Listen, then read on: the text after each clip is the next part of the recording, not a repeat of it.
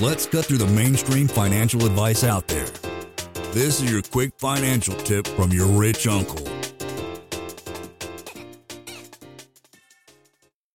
Some investors they have a huge glut of lazy equity, maybe even half a million or two million dollars of lazy equity that they haven't done.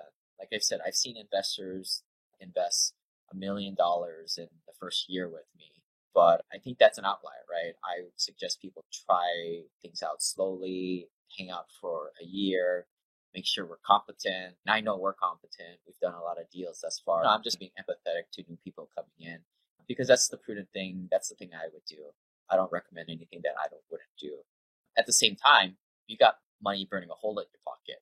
And for every million dollars of lazy liquidity you have, you could just stick that into something at 10% pretty easy, such as AHP.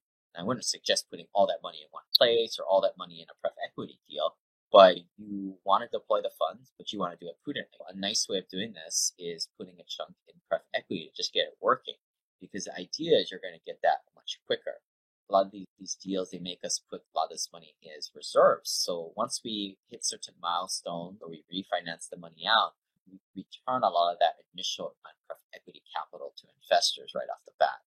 And you know, maybe you originally went in with 100 grand of pref equity. Maybe you're only sitting with 50 grand in a year's time.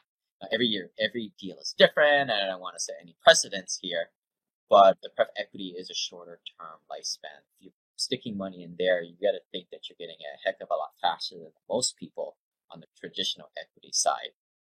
So it can be a strategy thing. The way of thinking about it is you're putting loading money in, but you're leapfrogging it to maybe a one to three years into the future that you know you're going to get it back. But then you go to redeploy it into more of a traditional equity A2 scenario. I do this a lot of times. It's kind of like a short term one to three years B in a way. yeah, you want to get your money in traditional equity, but you're waiting for good deals to come around, which and they're pretty infrequent. And if you're starting out, you may not have good deal flow. You likely don't, right? So you want to be patient, but you still want to get your money working, and that's what the pref equity option allows. Lane is not a lawyer, CPA, but the dude did quit his engineering job and now owns thousands of rental properties.